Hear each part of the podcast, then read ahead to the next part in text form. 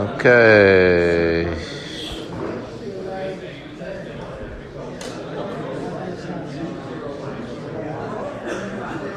Um, I'll just say that tonight's shir, tonight's shir is La'ilu Nishmas Shaul ben Naim, who's the father of our dear, it's the brother of uh, Ezra Zilcha. And the neshama should have a aliyah.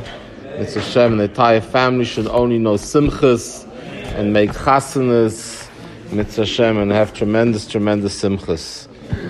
Um, tonight's shir is there is no way that we could cover this topic fully. Uh, I, obviously, I'm talking about it because it's something which is in the news, it's something which is topical, and it's also part of this week's parsha. In Parshas Vayishlach, we talk about the first Jewish hostage.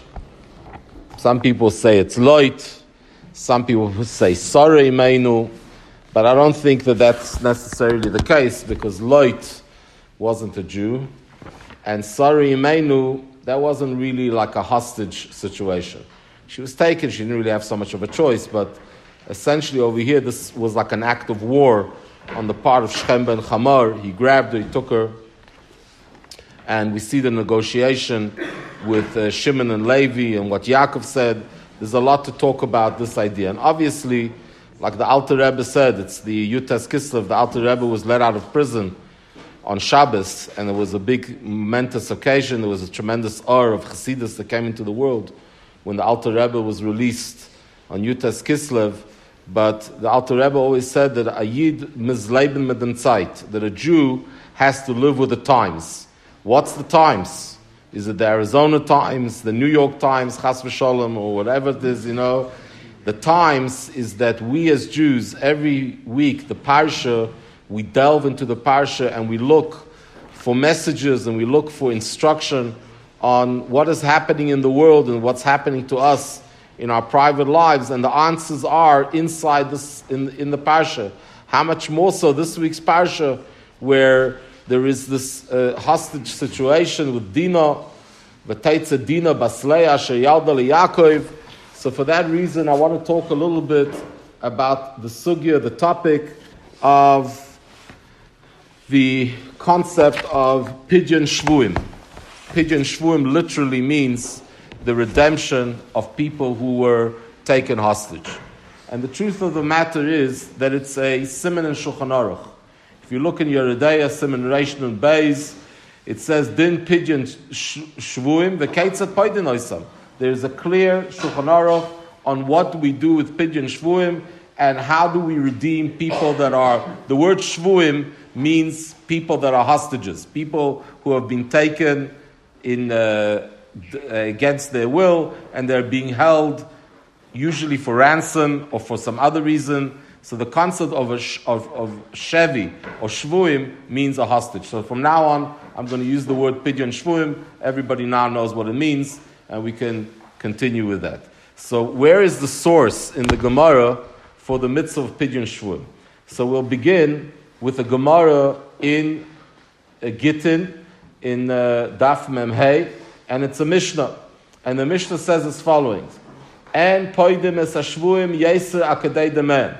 We are not allowed to redeem hostages more than a reasonable amount of money, more than they are worth. Why? Mipnei tikuna ha'olam. Because of something called tikuna ha'olam. What does tikuna ha'olam mean? Tikuna ha'olam means that Chazal, the Sanhedrin, the Bezdin understood that the world cannot continue, the Jewish people cannot exist if they're going to pay exorbitant amounts for hostages. So they made a takana and they said you cannot pay more than the value of the person that was taken. That's called tikkun ha'olam. And the Gemara asks, Iboilahu, Hi mipnei tikkun ha'olam. What was the problem? Why did they institute it? Asks the Gemara, Mishum duchka de tzibura. Is the one reason is that it's going to be too much for the kehillah. It's going to be too much for the Jewish congregation to pay every time that every time that the goyim are going to need money, they'll grab a Jew, and the Jews are going to pay millions of dollars to redeem the person, and it's going to bankrupt our communities. Is that the reason why they made Tikkun Olam? Right? So that's one idea. Mishum duchka de tziburahu. Or dilma mishum delo ligarvu v'laisutfei. Or the other thing is, the nations of the world are going to see a Jew like a prize. And they're going to be moisen nefesh to grab Jews. Meaning to say that if we pay exorbitant amounts, it's not because we're going to be bankrupt. That's not the reason why. What's going to happen is the non Jews are going to work double time to grab Jews because a Jew is worth a lot of money. And because of that, many more Jews are going to be captured.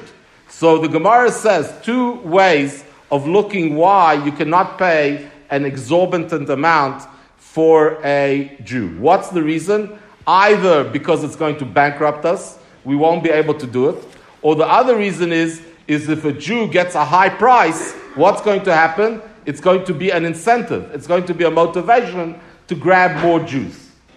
Says the Gemara, tries the Gemara to answer with a story. The Levi Bardarga Parke Lebarte Betleisa Alpha Din Rezav.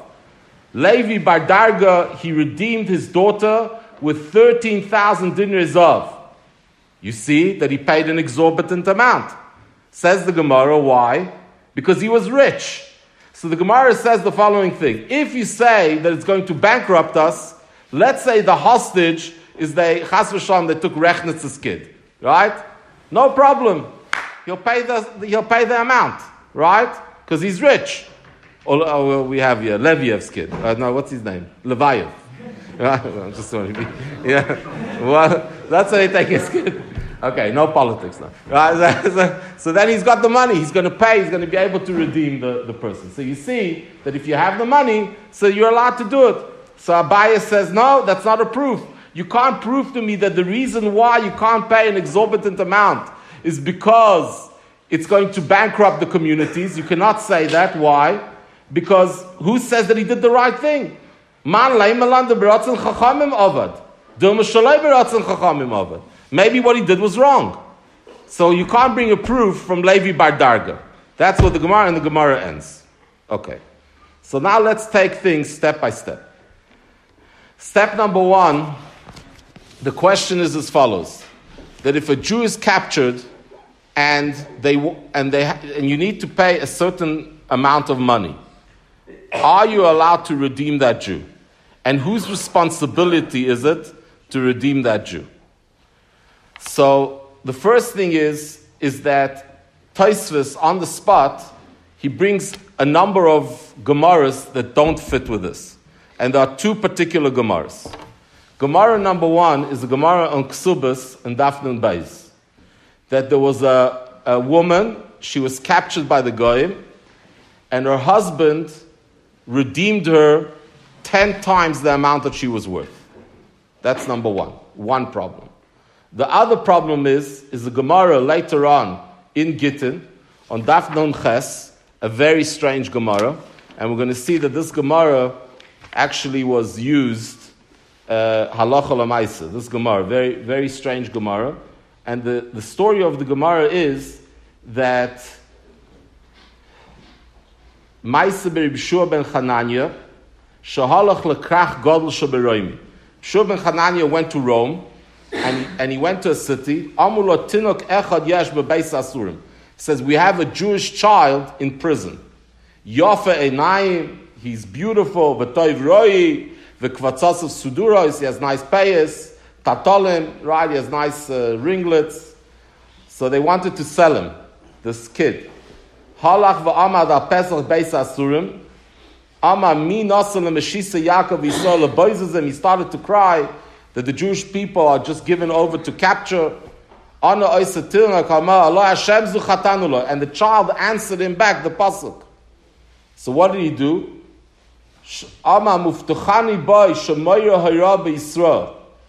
I will give a guarantee that this child is going to grow up and he's going to be a paisik in Klal Yisrael. He's going to be a halachic authority.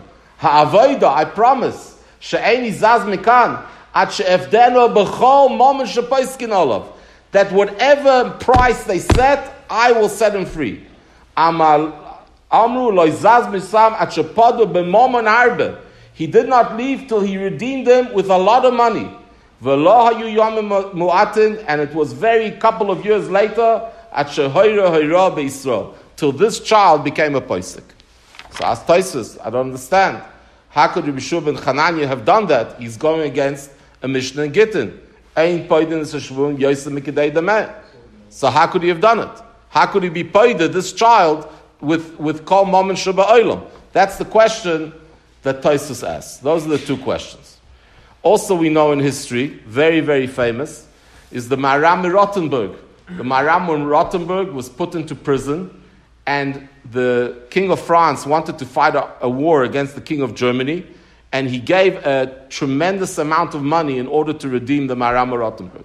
And the Maharam Rothenburg wrote a psak halacha, and he prohibited the Jewish community from redeeming him. And he said the reason why is because of this Gemara. Because what's going to happen every time that the king of France needs money? He's going to capture the chief rabbi and going to put him in prison, and the Jewish congregation is going to redeem him and it's going to bankrupt all of us. And he died in prison. The tragedy of the story is, is that the king still got his money because he would not release the body of the Maharam Rothenburg till the Jewish people paid a tremendous amount of money. So he still got his money, this Russia, this king. But the Maharam Rothenburg, and, and not only that, the Maharam Rothenburg had three big Talmidim. One of them was the Rosh, who ran away to the south of Spain and then eventually to Morocco, and he became one of the Gdoile Sfarad, the Rosh.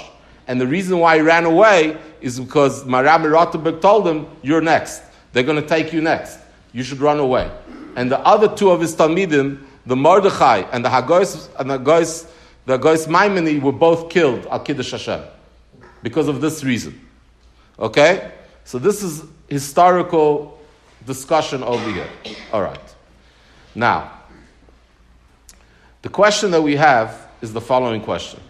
In this Gemara over here, it's not talking about a situation where there are two things that are, that are happening. Taisus answers, how do we explain the Gemara of Yeshua ben Chananya that he's willing to pay any amount of money? So Taisus says two explanations. Explanation number one is part of the story. Shua ben Chananya said, This boy is not just a regular boy. He is going to be somebody that influences Klal Yisrael. So therefore, he doesn't get a regular price because what's going to happen? He is somebody that's going to impact the whole of the Jewish people. He gets to go up a level and he is a part of the tzibur and you have to pay any amount of money for him. That's one teretz of Taisus. He was, a, he was godel b'chachma. Another teretz of Taisus was, is that they were going to kill the child. They were going to kill him. He says, Taisus, that this Gemara over here that says that ein noistin, ein yosem demeyan, that's only talking about a case where it's money, like the Maharshdam. The Maharshdam was the Rav in Istanbul. And they used to have a kupa that were, that were Barbary pirates, and they used to capture Jews, and was like an organized system, like a Jew had a price, and the, there was like an insurance inside the Jewish community that when a Jew would be captured, they would go over to the pirates, and it was like understood, they would just be paid to the pirates, and the Maharshdam said no more because of this reason, but the idea essentially is, is that when this Gemara says about Yosef Mikdei the man or less Mikdei the man, all of those, those cases are talking about money, meaning the Goyim are holding the Yid and they're holding him for ransom. Over there, you cannot pay an exorbitant amount because if you're going to do that, you're going to either bankrupt the community or you're going to encourage more handicap. But if a Jew's life is in danger, any amount, there's a love of al tamod adam re'echo, any amount of money is on the table. If you know that a Jew is going to be killed, any amount of money is on the table to pay for his, his redemption. That's, that's one, one part of Taisus. One second. The other part of it is, is that what about the Gemara of the man that redeemed his wife for 10 times the amount. Her life was not in danger. And also, she's not a chacham, not necessarily she's going to have an impact on the tzibur. So says the, says the, the Chuvas Radbaz that ishto is kegufoy. A person's wife is like himself. And a person is allowed to pay for himself any amount of money. When the Mishnah says, is I am not required, we the, congr- we the tzibur, are not required to pay for somebody else. But if I'm in prison, I can give any amount, I can give away all my money to get out of prison. And that's the same thing with a person's wife. Because a person's wife is like him.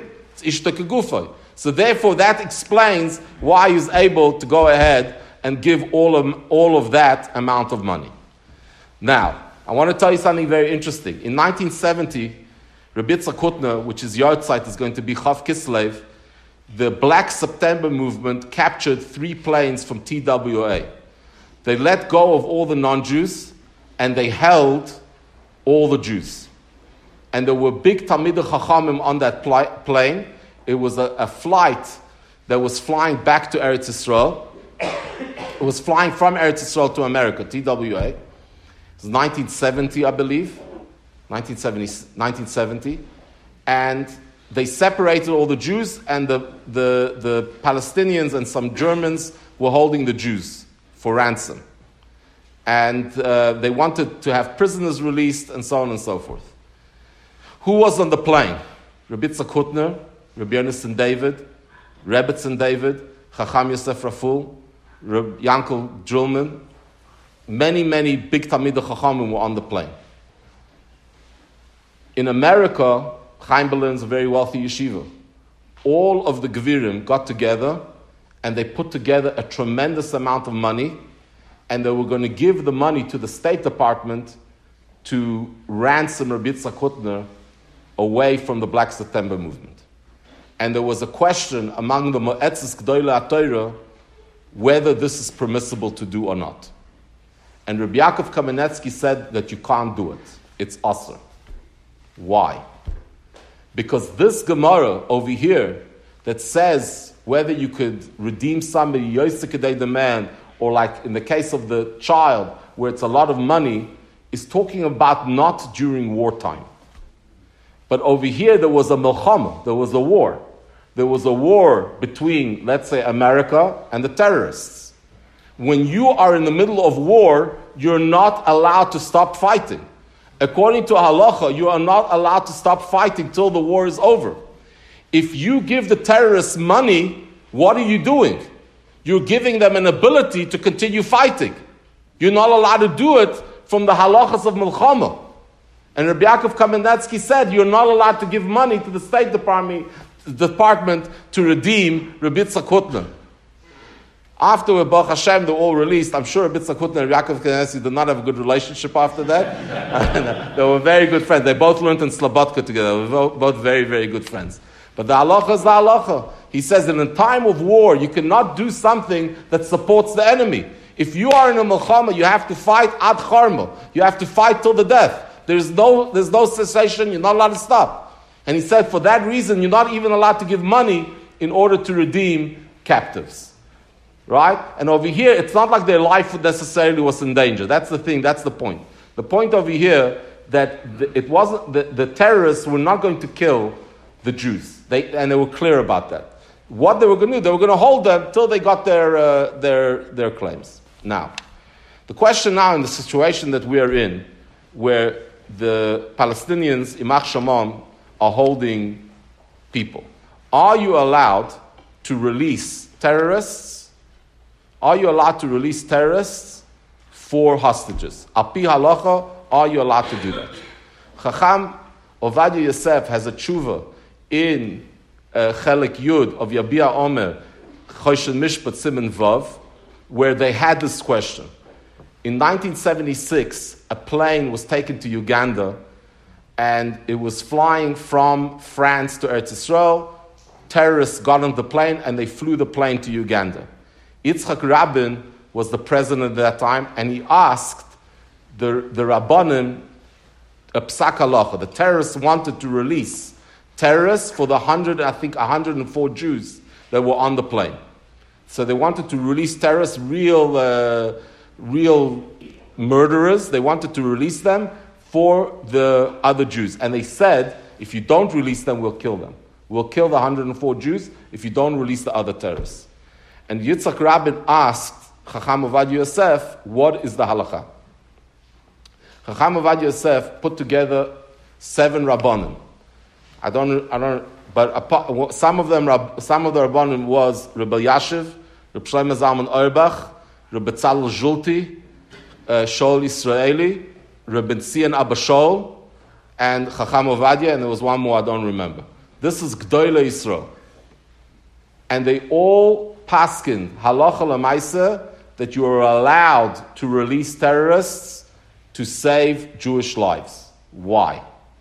And this is the this is the what he writes over there in the tshuva. Also, uh, I saw Rabbi Zilberstein in Cheshek, uh, also writes in the name of Rav Elyashiv that you are allowed to do it, and this is the reason why. The reason is that the hostages who are there now, it's vadai Sakon. If you don't release them, they will kill them. They have shown that they will do it. If you release terrorists, so the idea is, is maybe they will kill, maybe they won't. Some of them will, some of them will, won't. The Rabban and Paskin that you are allowed to release terrorists for Jewish lives because what you're doing now is a Vadai Hatzalah you're for sure saving their lives. And for that reason, they pass in that way. It says that they wrote a psak, and Yitzhak Rabin himself came and told them that they had a military mission, and the Jews were rescued from Uganda, and they didn't have to come to the psak halacha. And Chacham Avadia writes tremendous tishbachas on the gvura, on the courage and the, and the strength of the fact that the Jews were able to be released unharmed. So the psak halacha is as follows: that the, that even though we have seen historically that they've released terrorists and those terrorists became murderers later, it doesn't make a difference because at the end of the day, what happens in the future, even though you'll say, "Oh, we've seen it happen," so on and so forth, so you have to be more careful. You have to track those terrorists, and you, uh, the, the problem is not that, that what they're doing. The problem is that you have to be more tough with, with, with, uh, with Hamas. But right now, halacha lemaisa, right now there's a mitzvah of pidyon shvuim. There's a mitzvah to save Jewish lives, and we have to do everything that we can in order to do that. The only question that I have, the shayla that I have, is if Rabbi Yaakov Kamenetsky's svara is also true over here. Meaning to say, we are at a milchama. We are fighting a war. It could be we are fighting a war since 1948 or maybe even since 1925. There, there was a massacre in, in, in. I don't know when the war started, but there's a war. If we release terrorists, I understand that there's a mitzvah of atzalas nefashis. But what about dinah and? By releasing terrorists, you are helping, you are assisting the other side in their war against you. Is that something which is doiche, pikuach nefesh, right now or not? That is something that I'm not sure about. It's not clear to me about this halacha. But that's more or less, we can talk for many, many more hours about how do you estimate what's the value of a person. So there's a very interesting tshuva in the Maharam Lublin. Let's say they're holding somebody for ransom. What does it mean, Yosef Mikadei the man? How do you value the, the value of a person? So there's a tshuva Maharam Lublin. It's a terrible tshuva that there was a bacher, an unmarried person, who went ahead and he had a relationship with an Arab prostitute. And the Qadi said, Chutzpah, you're a Mazana, we're going to hold you for ransom. Right? The question they sent to Maharam Lublin, are you allowed to do pidyon shvuim on this guy? So it doesn't so go so well on the charity, uh, you know. You know, this guy Noyef, are you allowed to be are you allowed to be paid right? And the Maharam Lublin goes under a lot of he discusses the whole topic. One of the things he says is that how do you value the person?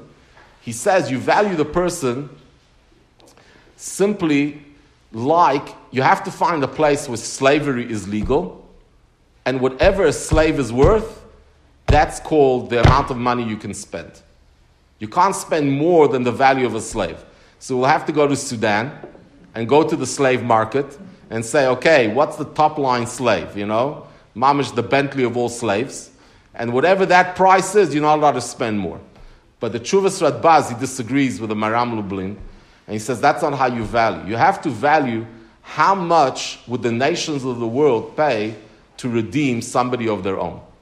Whatever that price would be, that's the price you have to set. It's not a standard price like a market pl- price for slaves, like the Maharam Lublin says. You have to set the price according to what the normal sort of ransom is. You know, like in Mexico, there was a period, a lot of, ha- of, uh, of uh, kidnappings. And some Jews literally had insurance.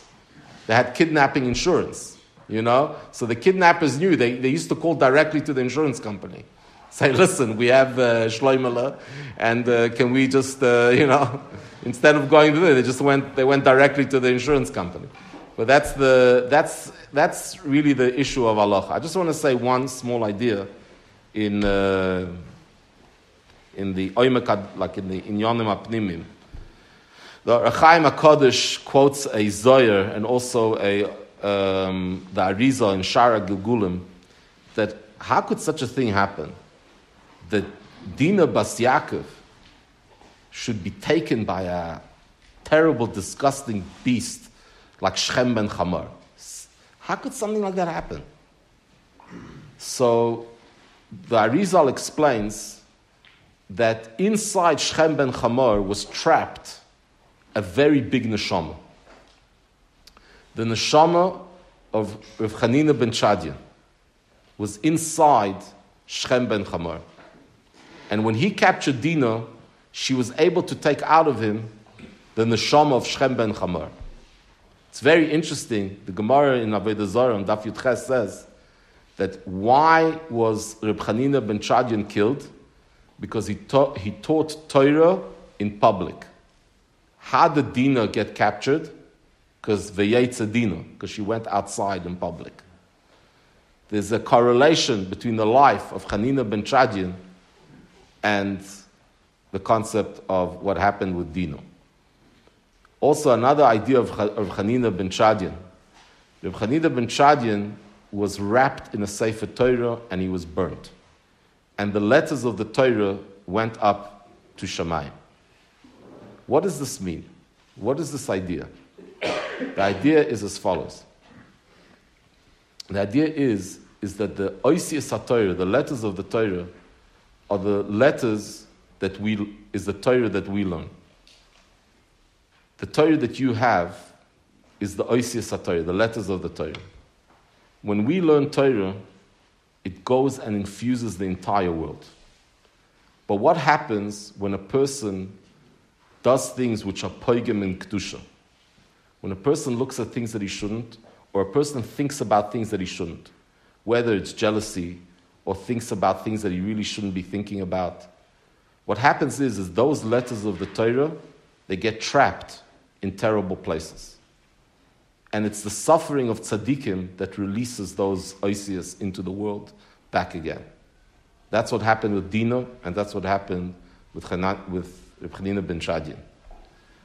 The avodah, I think, in our generation is mostly we live lives of great luxury we live lives of great physical wealth, but our minds are captured, are hostage. They're hostage to our phones, they're hostage to the tremendous amount of bilbul, tremendous amount of confusion that there is in the world. The way that a person brings back the ur, the nitzoitis, is not simply by the study of Torah, but it's the hamokah, to sit for an hour and my mind has nothing in it except Torah. And I saw a chiddush from the Nesivos Shalom. It says in the Zohar HaKadosh that every Matzai Shabbos, when a person's neshama goes up, Hashem asks the neshama, what new Torah thoughts do you have for me? What Torah did you learn on Shabbos? What Chidush Torah do you have on Shabbos? So obviously we should try every Shabbos to have an hour of time where we really are thinking in Torah. And everybody according to his level, whether it's Chumash or Midrash, midrashim or Gemara or, or halacha or Kabbalah or Hasidus, whatever it might be.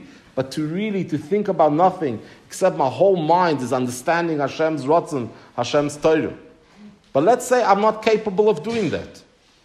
Maybe I'm not able. I have my children to take care of. I'm, I'm not somebody who's learned. So the Nesivos Shalom says a tremendous chiddush. He says, not only can you be mechadish in Torah, you could also mechadish in midas. A person thinks about Shabbos, thinks about his life. Maybe I should be more careful in the way I speak to my wife. Maybe I should be more careful on how I deal with my customers. Maybe I should be more honest.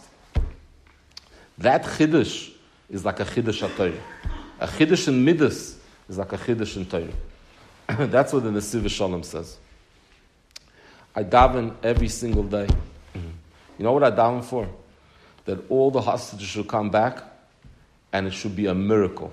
That the whole world should know that the Eibishter, Hashem is the one that released these neshamas back to us.